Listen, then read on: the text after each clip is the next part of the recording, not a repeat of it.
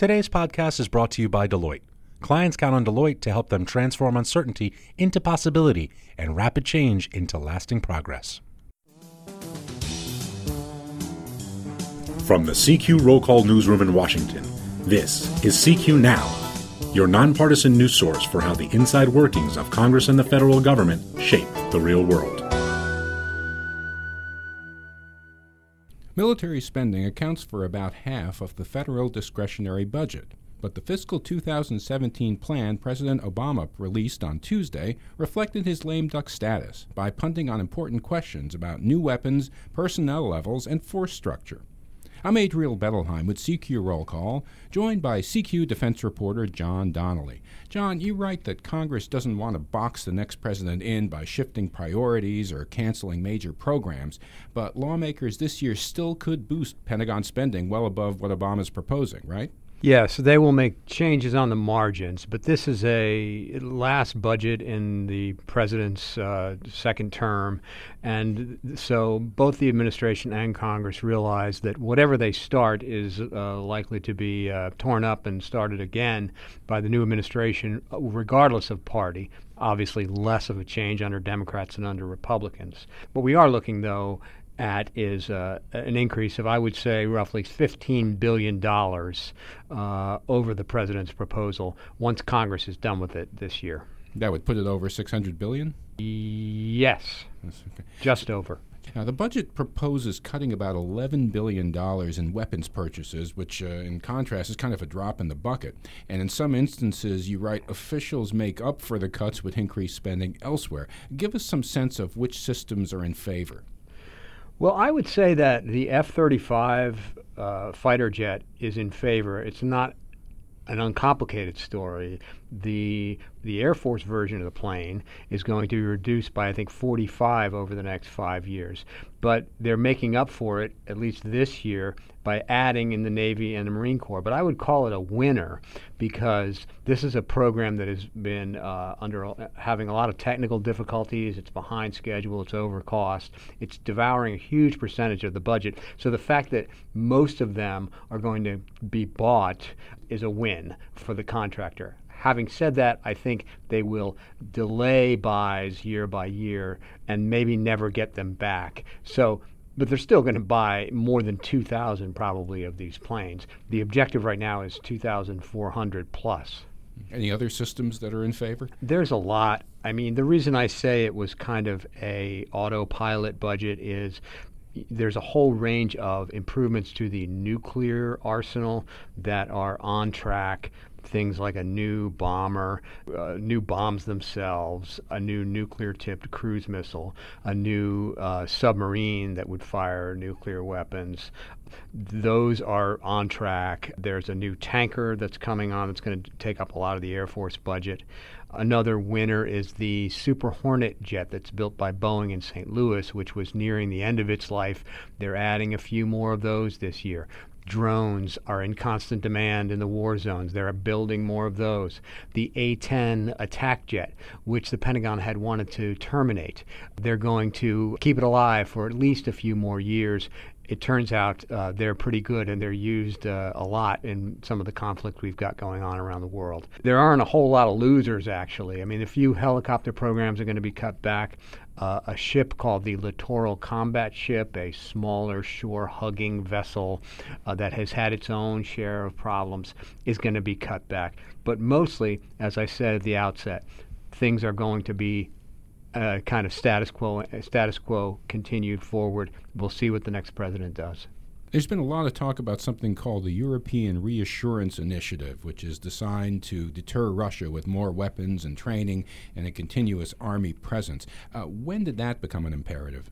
Shortly after Russia annexed Crimea and invaded Ukraine, I say shortly after because that, that happened in 2014, but it took maybe a year or so before you started to see the Pentagon explicitly call Russia the greatest threat to U.S. national security. And before you start to see some of these programs, some of the spending reflect that change in rhetoric. It's actually quite remarkable the degree to which Russia has transplanted uh, terrorism uh, and places like Iran and North Korea, or China even, as the biggest worry for the Pentagon. The European Reassurance Initiative, as it's called, would quadruple in the coming year from the current fiscal year, and it would basically be in, in several Eastern European countries, you would have a, as you pointed out, almost a continuous U.S. Army presence, armored U.S. Army presence, uh, heavy vehicles and the like, and training and aid to these countries, basically sending a clear message for Russia not to mess with uh, the Baltics in particular. Now, uh, we talked about terrorism a little bit before. Funding to fight the Islamic State in Obama's budget would be doubled to $7.5 billion, uh, including more uh, for an effort in Africa where extremists are increasingly taking root. Is that one area where Congress might plus up spending? I would say it depends on the situation in Iraq and Syria and, and North Africa, etc but the situation is not improving. ISIS is recruiting more fighters than had previously been estimated. We learned just this month their affiliates are springing up hither and yon. Uh, Libya is increasingly a, a place of concern. And so the situation is not improving. So I would suggest that the funding for that will increase. I would add also that the war budget is going to go up regardless of what is needed for wars because it is it has become a safety valve to put additional spending for non-war military needs because the war budget is not capped by law. It's considered emergency. And so it's a place where they can uh, put some more money and yet, the budget that was presented Tuesday doesn't keep the Pentagon on pace with inflation. Uh, what could the next president do to close the gap between the military's goals and ambitions and what budget law actually allows? The next president is going to be in a really tough spot with regard to the defense budget. And uh, that's because it doesn't appear likely that they're going to get a lot more money. They'll probably get a little more money because they're so politically strong on the Hill, but they're not going to get a lot more. And the overall federal budget picture is going to get more dire because of the growth in programs like Social Security and Medicare. And at the same time, even though we've spent so much money on defense in the last 14 years, believe it or not, we have not uh, replaced a lot of systems that we need to replace and arguably need to replace. And those include some of the nuclear programs that I talked about earlier. A whole new intercontinental ballistic missile to replace the aging ones we have now. The submarines that uh, carry uh, nuclear missiles are aging.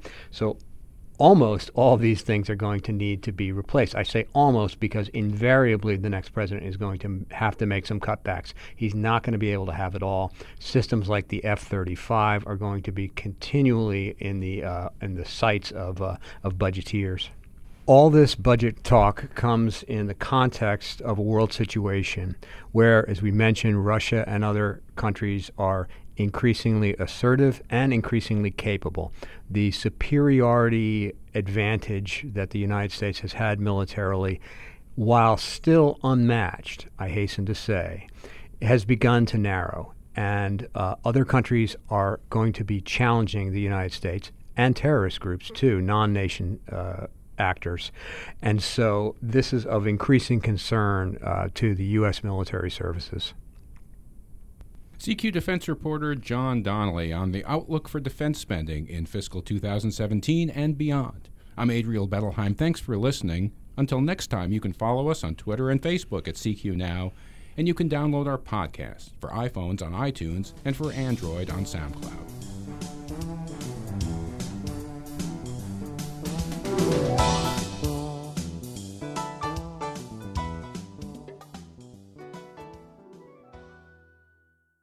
Today's podcast was brought to you by Deloitte.